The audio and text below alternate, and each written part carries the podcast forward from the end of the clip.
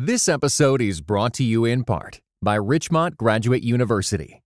The field of mental health counseling is growing rapidly. Richmont Graduate University can equip you to become a licensed professional counselor, integrating your faith into your clinical practice. Programs are offered in Atlanta, Chattanooga, and online. Apply today at richmont.edu. Your eyes on the times, you walk ready to speak up. But with so many problems, you're exhausted trying to keep up. This is the Church Politics Podcast where you can get political commentary from a biblical worldview. We're not trying to be conservative or progressive, we're trying to be Christian in the public square. And I'm black as heaven. I'm made in God's image. Nobody can change my settings. Hey man, cut off my knees and put an end to my search. It's easy to sell your soul when you don't know what it's worth. With your no good and camp, you're listening to the and campaign's church politics podcast with Justin Giboney, aka Bishop Cooper's grandson, and the Windy City representative, the baddest brother above the Mason Dixon line, my play cousin, the right reverend Christopher Butler. Chris, how is everything in Chicago? I know it's been a rough time sports wise. We won't get into that, but how you been doing otherwise? Yeah, let's not get into the sports, especially for a Sox fan in addition, but it's exciting times in Chicago. You know, we had Congressman Jordan here having a hearing on violence. We have a protest downtown today about spending $29 million on housing immigrants. So, yeah, it's a very exciting time. Yeah, it sounds like it. Something I saw on the news and I wanted to run it by you really surprised me. It may have bigger implications for a particular movement. According to the New York Times, Governor Gavin Newsom, who's the governor of California, who is obviously positioning himself to run for president uh, either this time if somehow Biden doesn't run, which is probably unlikely, or next time around 2028, is definitely kind of posturing for that. But it was interesting because he vetoed a bill that would instruct judges presiding over custody battles in the state of California to take into consideration a parent's support for a child's gender identity when making custody and visitation decisions. So basically, under and this was passed sweepingly by the California legislature.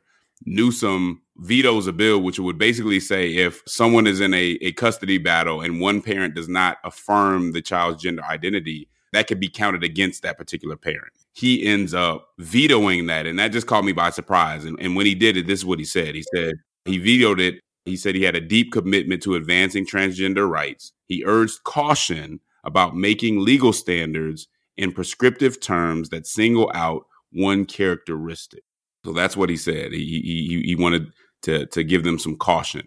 And caution is not really something that we've seen much of from the transgender movement. I wouldn't say that it's caution has been, you know, something that it's been marked by.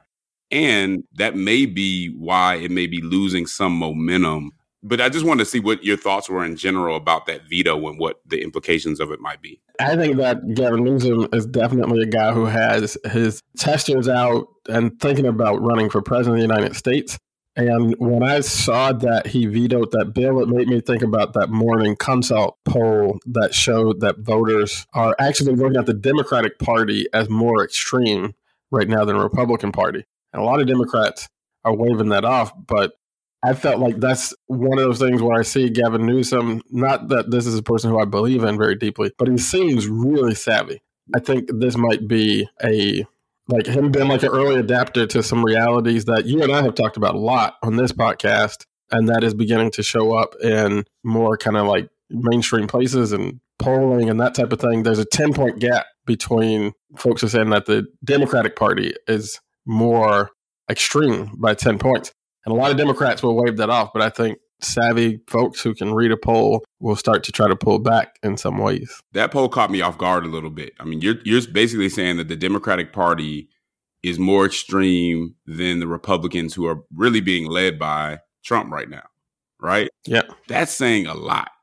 That's a lot of lost ground for Democrats. And you're right, as you look around social media and as you watch some of the commentary from talking heads on the Democratic side, not everybody is coping with that well. I think there's some denial yeah. uh, about these polls. Nobody wants to listen to polls anymore, and both sides do that. You know, when a, a, poll is bad, it's meaningless, and and all that other stuff. But to not take heed to this particular poll, I think is irresponsible. Yeah. You have to look at this and say something's going on. And I think this is one of those places where you can say, okay, maybe we've allowed the far left to go too far. Yeah. Maybe we need to say, hold up, veto a few things and say this needs to slow down because it's just not making sense to a lot of Americans. And and people know our stance. We, we think everybody should be shown love. Mm-hmm. Parents who have to go through this with a child, I can only imagine how tough that is. And different parents show love in different ways. Uh, we've talked about, you know, we think, you know, self perception is not necessarily truth, but I'm sure it's not an easy thing to do. Yeah. However, I think to put this into a decision about custody and to count it against the parent that says, hey, this kid is what the you know birth certificate said it was at, from the beginning i think is is going too far. Even for most people who would say hey it is the it is the parents right to make that decision to affirm it or not this is going a little too far. And i think that's where you're getting the pushback Yeah, for sure. I don't think, you know, and again, I don't know how many times we'll hear me use these words on the podcast, but I'm actually very much in agreement with Governor Newsom's rationale on the veto because he, he talked about basically it's, it's kind of a mistake for a legislature to be that directive when it comes to how judges do their craft right like there are there's much already in the law that says that judges should be taking into account the well-being of a child in this kind of a custody case. And so if this gender identity thing is a part of that there's already room for judges to factor that in as they make their decision. But to be that directive in terms of how judges are going to adjudicate in a particular situation might be coming over a line that you might regret. And that's one of the things I think people are really seeing when you think about the party being too extreme. When when you keep doing these things, you you forget about the fact that your group is not always going to be in power. And you don't want to set all these types of precedents right because you got to think about when your group is out of power. And do you want the other side doing these types of things? And that very well could have been his motivation. Again, I'm not a huge fan of Gavin Newsom. I think he's kind of he is what the moment calls for. Because the thing about California is that it's run by Democrats. He saw this coming. He knew all the the support was there. He could have indicated that he was going to. It didn't seem like they knew he was going to veto it. It seems like, hey, I'm looking around. I'm testing the wind. You know, kind of putting my finger in the air, and this doesn't look good. Let me come up with some pretext to why I need to I need to shoot this down because he certainly could have communicated it. I mean, Lori Wilson, who's the assembly woman who actually presented it, her one of the things that happened was when her testimony or when she was talking about the bill and it went online, people were just like, "This doesn't make any sense." Like she was saying stuff like, "The parents' job is to affirm the kids and what they do, regardless of what it is. The parents' job is to affirm." And I think she just said things that to your normie, what they're calling normie Americans, was just like no, that's that's actually not what parents do. Uh, it's it's a little it's a little more com- Yeah, and I, I, definitely want to be clear that I'm a, I'm agreeing with Gavin Newsom's words. I, would be hard pressed to think that these are deeply held beliefs because I don't think I've heard him talk like that in a lot of different environments. But what he did come up with to say is actually something that makes sense.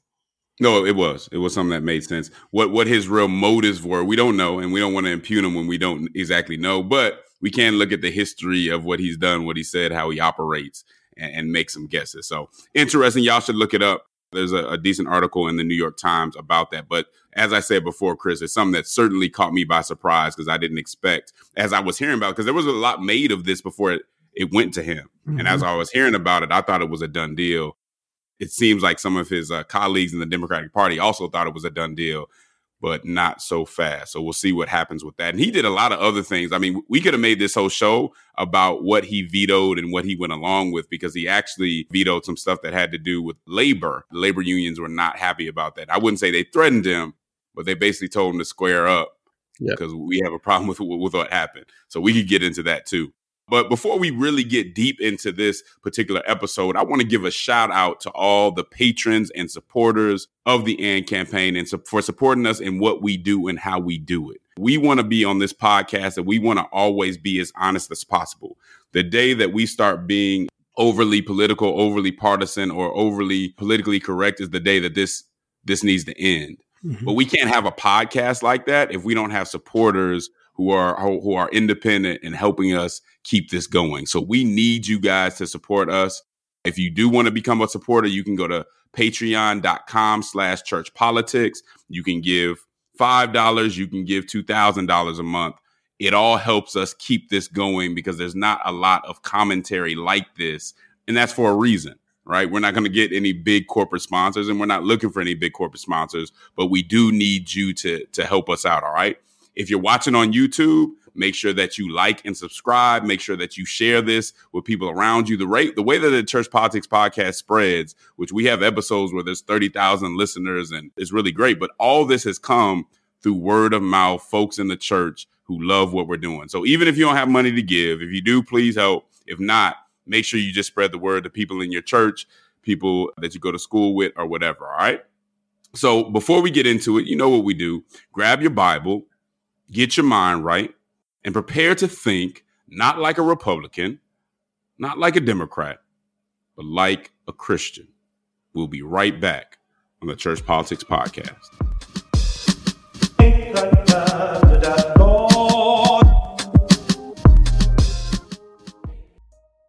Are you too progressive for conservatives and too conservative for progressives?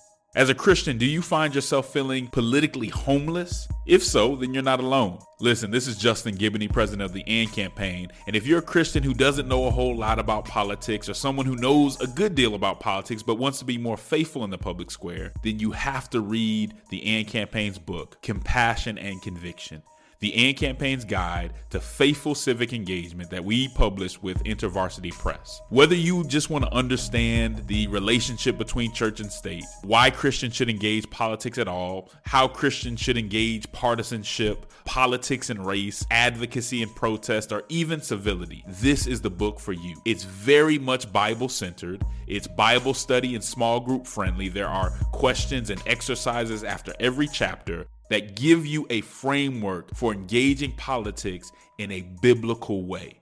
So if you want to do it in a better way, get our book, Compassion and Conviction The AND Campaign's Guide to Faithful Civic Engagement.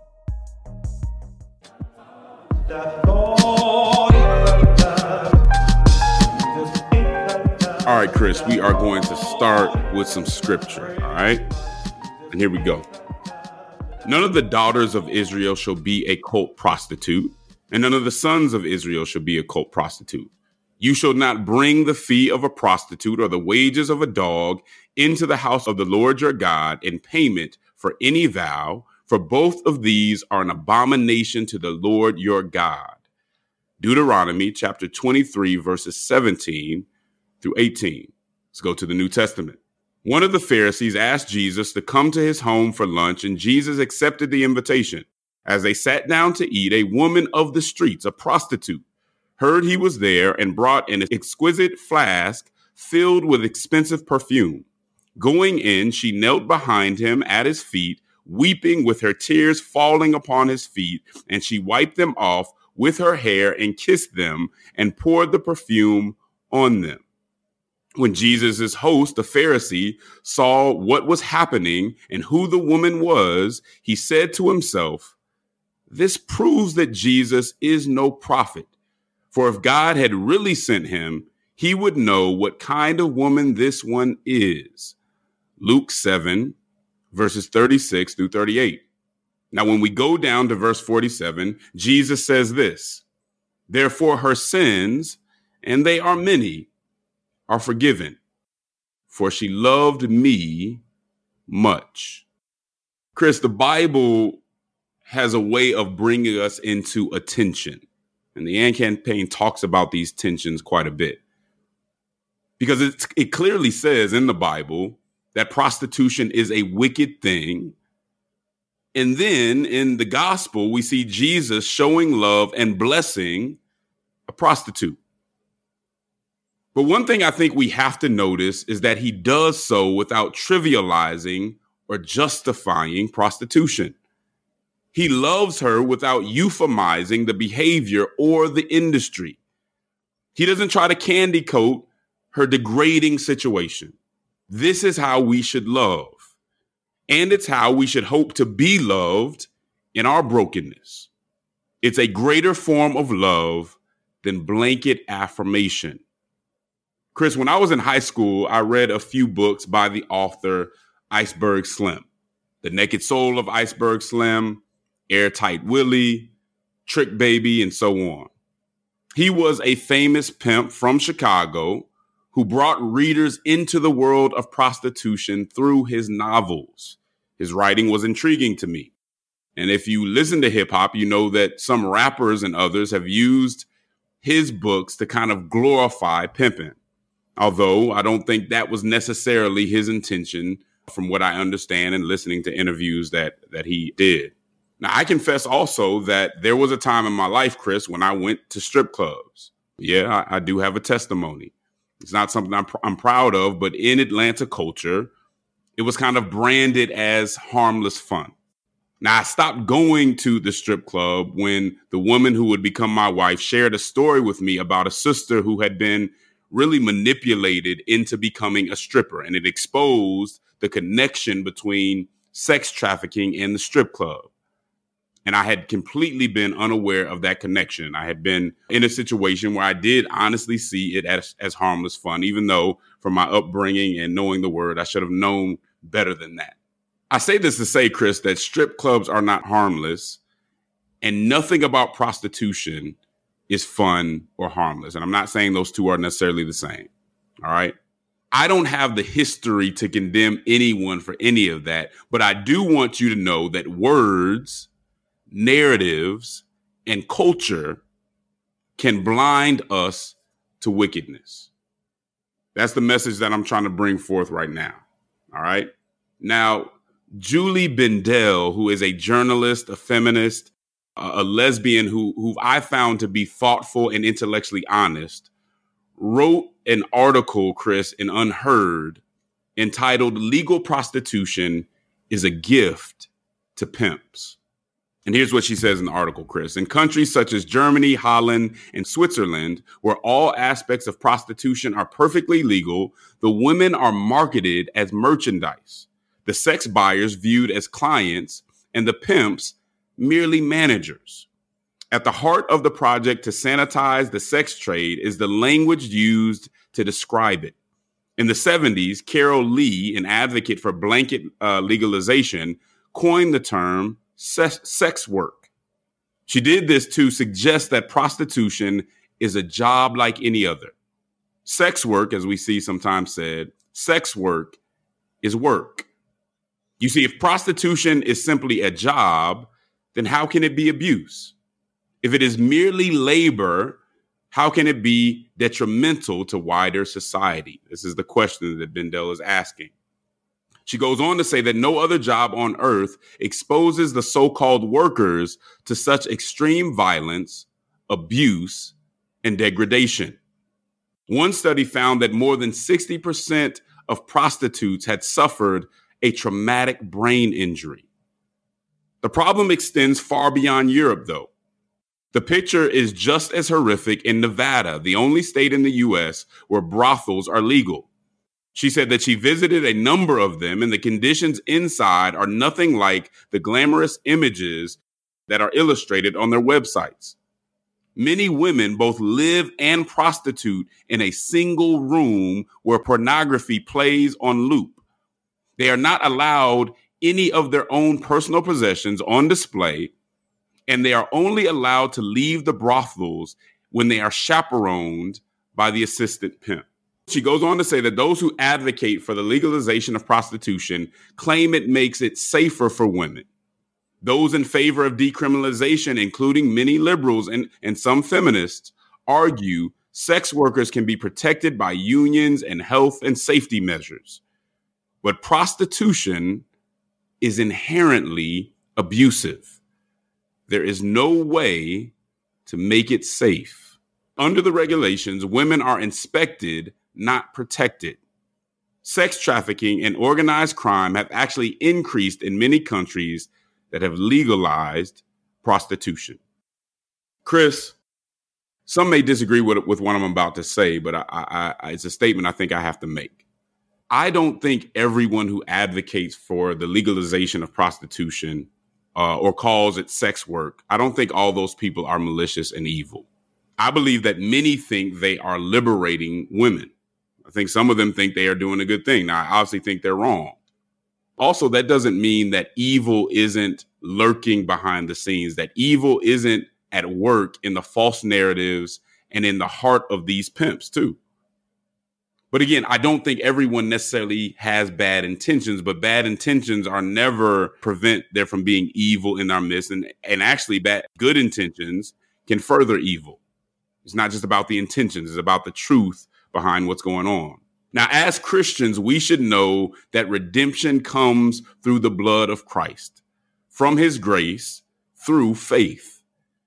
But some in the world think we can remove spiritual, emotional, and physical consequences by removing stigma. If we can eliminate stigma, we can eliminate shame, and the prostitute won't be made to feel bad, and then everything will be fine.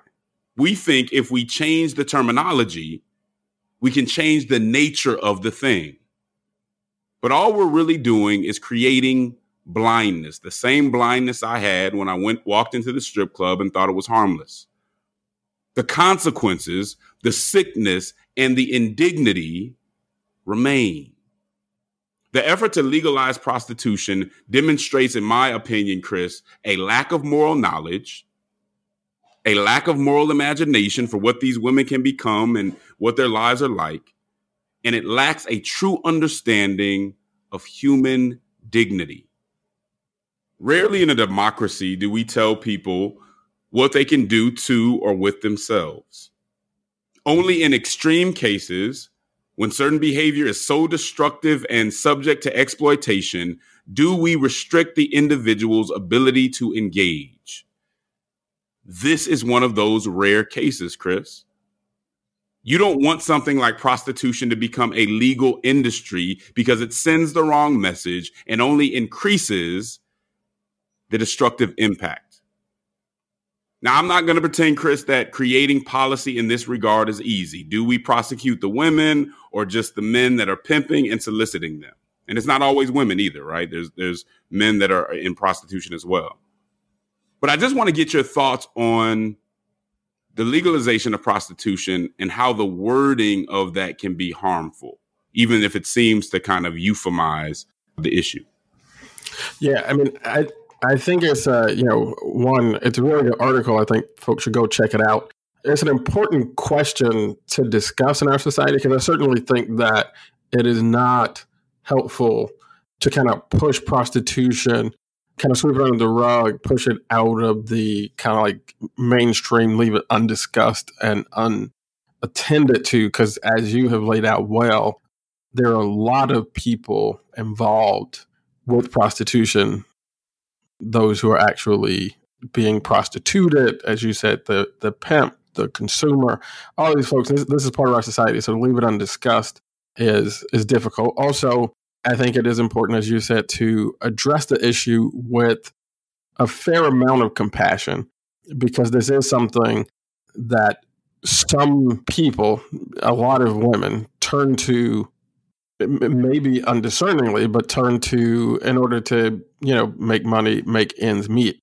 But I think that that issue of discernment is so key here because you have to be able to separate out a few things. Number one, I think this is where the church just has to I hate to use this phrase, but has to hold the line on this issue and, and not even hold the line. I think we have to advance the line because I, I, I think that Justin, I talk about this a lot in my broader ministry part of why I'm in the AND campaign because I, I, think if there are two areas where the church is just completely under discipled, one is politics, the other is sex.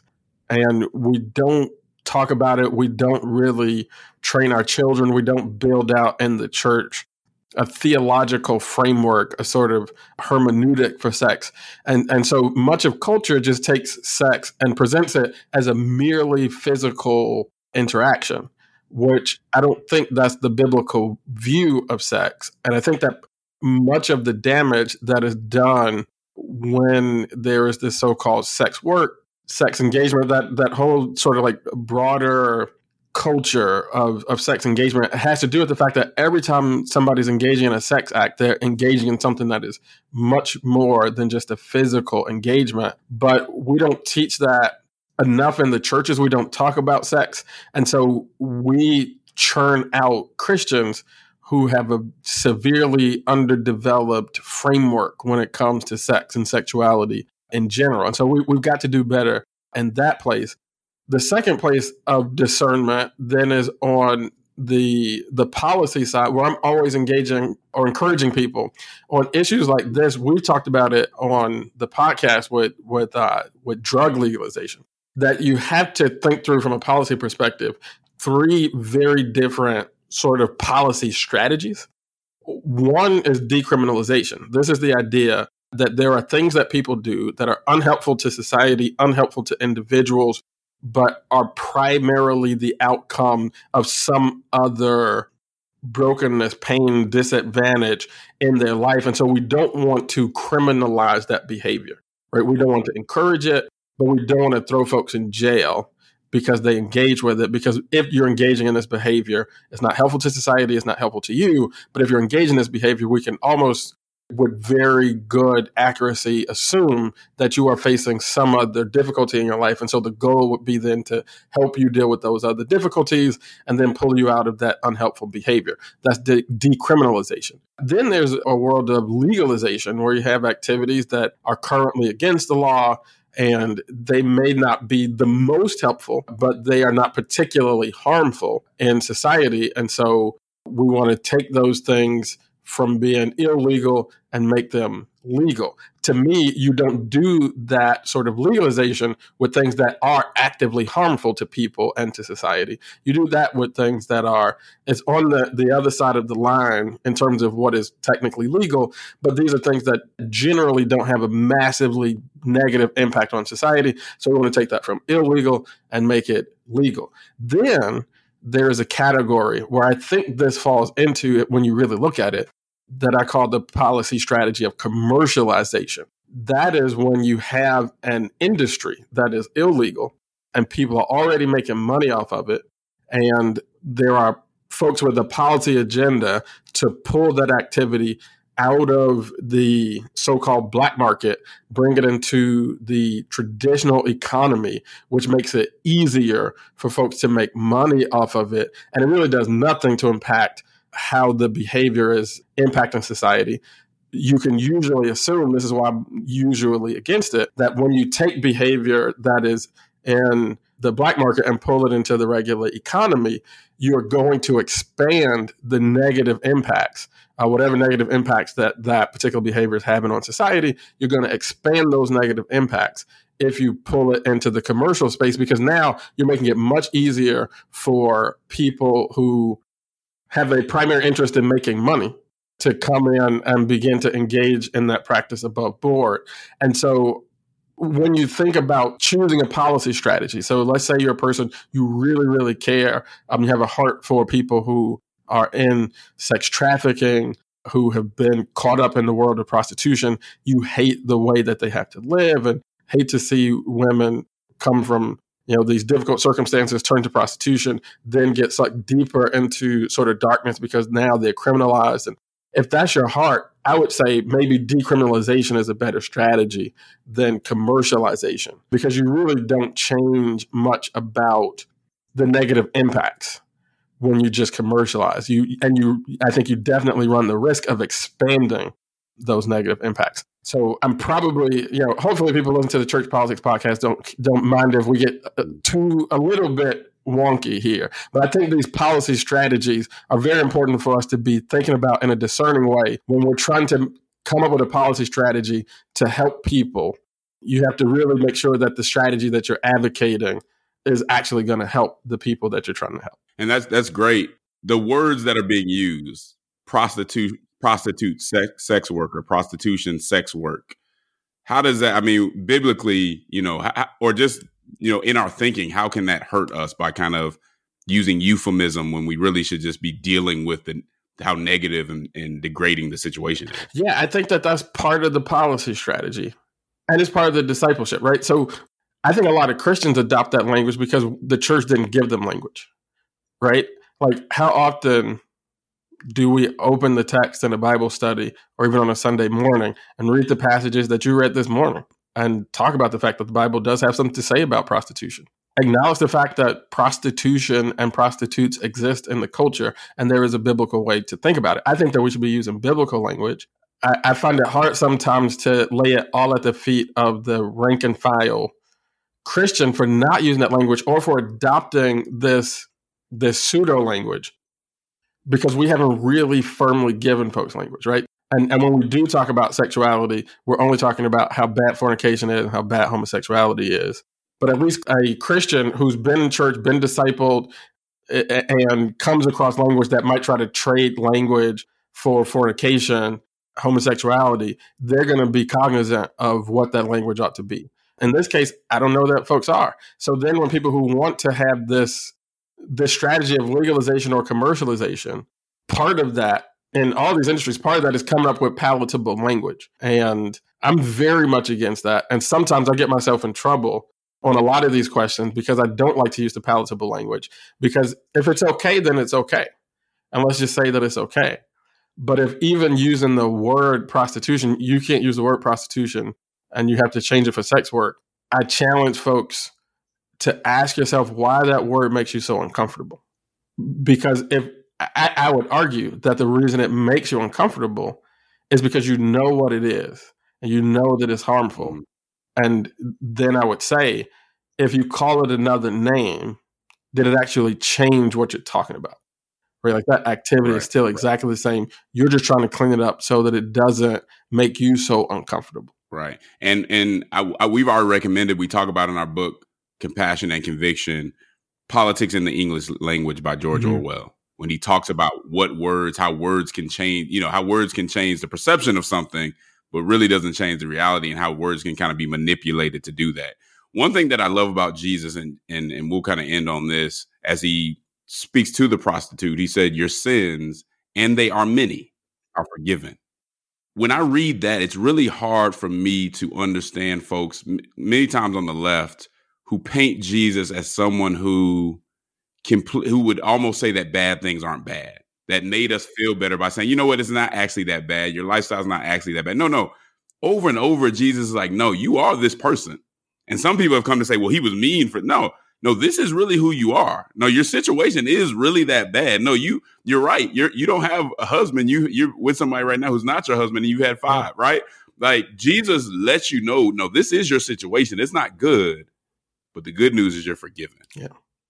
And and to me, that's the the gospel does not say, I just want you not to be have shame.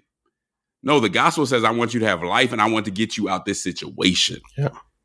It does not justify you. It, it does not say you're fine with who you are and where you are and everything is all good. No, it says, I want to bring you spiritually and physically out of that situation.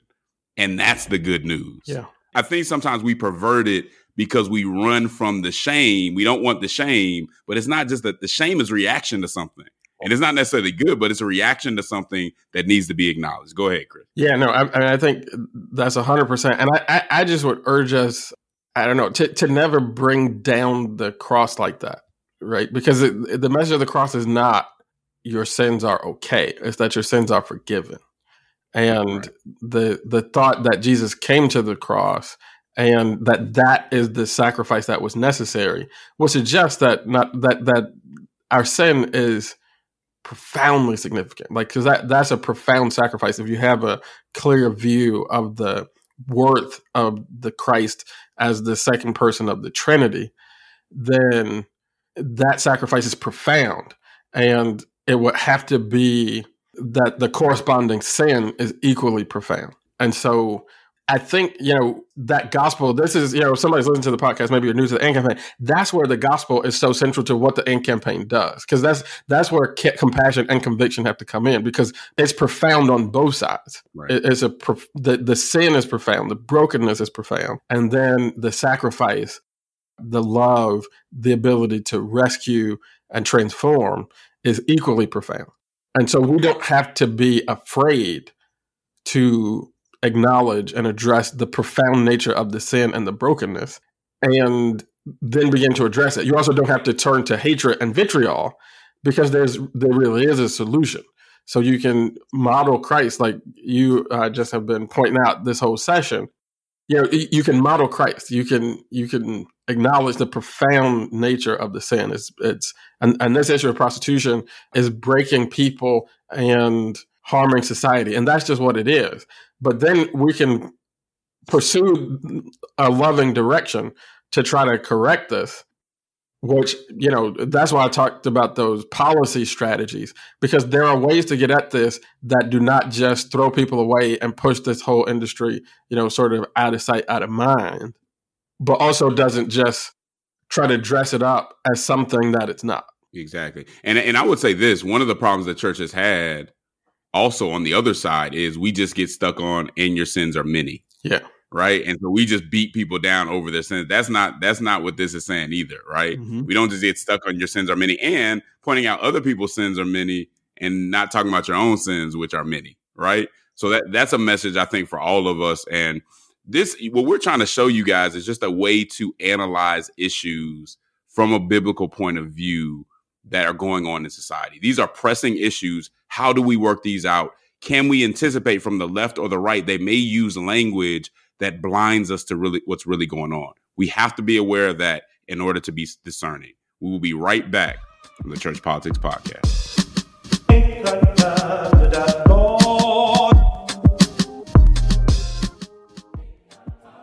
And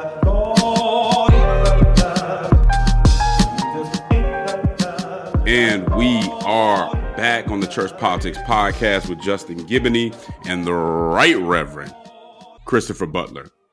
Chris, according to CNN, New Jersey Democratic Senator Bob Menendez was charged on Friday with corruption related to offenses for the second time in 10 years. So within 10 years, he's been federally indicted. That's a lot. Uh, Menendez and his wife, Nadine uh, Menendez, are accused of accepting hundreds of thousands of dollars in bribes in exchange for the senator's influence, according to the newly unsealed federal indictment. Now, in a statement, Menendez said he was innocent, but according to the, but, the, but according to the indictment, and this is interesting, searches of Menendez's home and his safe deposit box turned up nearly five hundred thousand dollars in cash, including envelopes inside jackets emblazoned with Menendez's name. All right. Prosecutors say some of the envelopes had the fingerprints or DNA of one of the business contacts from whom the senator is accused of taking bribes. That's that's that's a lot of evidence. I, I just don't know a whole lot of people who have five hundred thousand dollars sitting around have envelopes in their pocket with the DNA of the person that they took the bribe from. But he has an explanation, Chris, and I'll kind of end here. In explanation, Menendez said, For 30 years, I have withdrawn thousands of dollars in cash from my personal savings account which I have kept for emergencies. It's a pretty big emergency. And because of the history of my family facing confiscation in Cuba. Bro, first of all, he wasn't even born in Cuba. But he's saying because of, I guess, what Fidel Castro did, and somebody said his parents left before Fidel was there. It's, it's a lot of deep stuff in there. But he basically pulls out the race card to some extent to cover up what he did. And then they even found like gold bars, like big gold bars of gold in his house. So it's a lot going on here, Chris. You see some even Democratic senators coming out and saying, man, you, you need to resign. Now we know that he is innocent and proven, until proven guilty. He pointed that out, and it is true. What do you think about a resignation before being proven guilty based on what seems to be clear evidence at the moment? I would love to see a resignation before the trial. I mean, the evidence seems overwhelming. I suppose that you you you have the right to to stand trial and and argue your innocence. And, and hey, I don't know, maybe there is some some there there, but it, it certainly doesn't seem that way. I suppose that you know Senator Menendez has the right to to stay and try to fight for his just desserts if he really thinks that he's been like framed or something like that. The reason that I strongly advocate a resignation is because the the the the defense that he has offered in the court of public opinion already just doesn't seem like the kind of thing that is that would hold up. If he were coming up and saying, this is not me. This was planted. I don't know how all this money got into my house and gold bars and my office and all that stuff. Like if, if, if that was the argument, then I'd be like, we got to let this guy, you know, have his day in court, make his case. He's not arguing that he was framed. He's trying to offer an explanation that the reason he has all this cash, gold bars, and all that type of stuff is, is, is that his family is Cuban and Cubans keep gold bars. You know what I'm saying? Like I'm not Cuban, so I, I can't necessarily say hundred percent. I'm I'm not Cuban. I, am not deep enough or close enough to. But it, it it sounds like his argument is, "Yo, I'm Cuban. Yeah, we keep cash and gold bars, so there's nothing to see here," which just doesn't seem like a reasonable defense. I think it's a distraction for the Senate. I think it's a distraction for the government. There's so much, and we haven't talked about it here, but there's so much happening in government right now that all of these sideshows, this is just the latest. Yeah, and, and, and, and there's a chance that he thought resigning right now would seem like an admission in the court of public opinion. I think he's lost the court of public opinion right now and should probably be thinking more so about his country. But that's easy for me, me to say because I'm not facing federal charges of, of this nature. So a lot going on here, man. But but you know, Democrats are without a choice to kind of come up and say, yeah, you you need to go because it's a bad reflection on the party as a whole and, and all that other stuff. So we'll see what happens. But it's just sad that after just being indicted within this decade, after just being indicted, you still continue the same behavior. And I would hope, you know, I would hope he's the only senator doing stuff like that. This was foreign affairs stuff. And he was in high positions when it came to foreign affairs. These are bribes, right. they're saying, coming from Egypt. That's serious, serious business. Yeah. And it's nothing, it's nothing to play with. So we, we've got a corruption problem in government right now that needs to get fixed. I'm not, and I don't want to make this more widespread than I know it is, but it's there. In addition to what, you know, uh, I talked about in a civic update this mm-hmm. week, it's something that we have to pay attention to because the United States is not immune from corruption. Yeah it really feels bad right now. Like, there's so many serious things that are going on in our country that our government needs to be trying to address. And we're so much talking about senators with gold bars and, you know, folks can't stay focused in a press conference. And is the president able to like walk up the stairs and the leading candidate for the presidency on the other side is like under all these hundreds of counts of indictments. I mean, it it just feels like a real change, significant change is needed in the whole political culture right now in our federal government. Yeah, I, I would agree. I would agree. This, this seems like a crisis moment just with all these things piling up all, all at once. So we'll see what happens. But what I do know, guys, is that Christians need to be in the public square being Christian. We can pray for Senator Menendez. We want obviously justice to be served, but there's got to be, we've got to find ways to incentivize integrity. And this doesn't mean people will be perfect, but this means that we'll go about this in a different way and that there'll be an expectation that if you're involved in things like this, it will not be acceptable. Well, as always, Ann Camp, I appreciate you for joining us on this episode. It's always a pleasure to go back and forth with the right reverend. Hope you join us next time. In between this, I may shoot y'all some civic updates, so keep an eye on our Instagram for that information.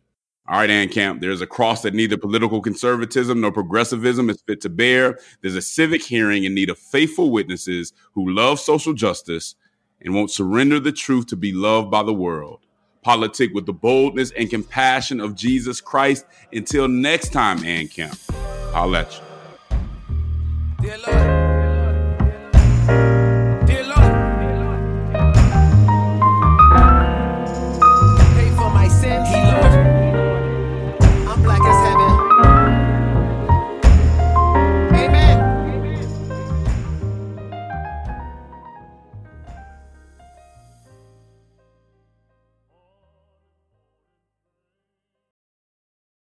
This episode was brought to you in part by the Table Podcast at Dallas Theological Seminary. Listen to rotating hosts discuss issues of God and culture to demonstrate theology's relevance in everyday life. Find it on your podcast app. For videos and more, visit dts.edu/podcast.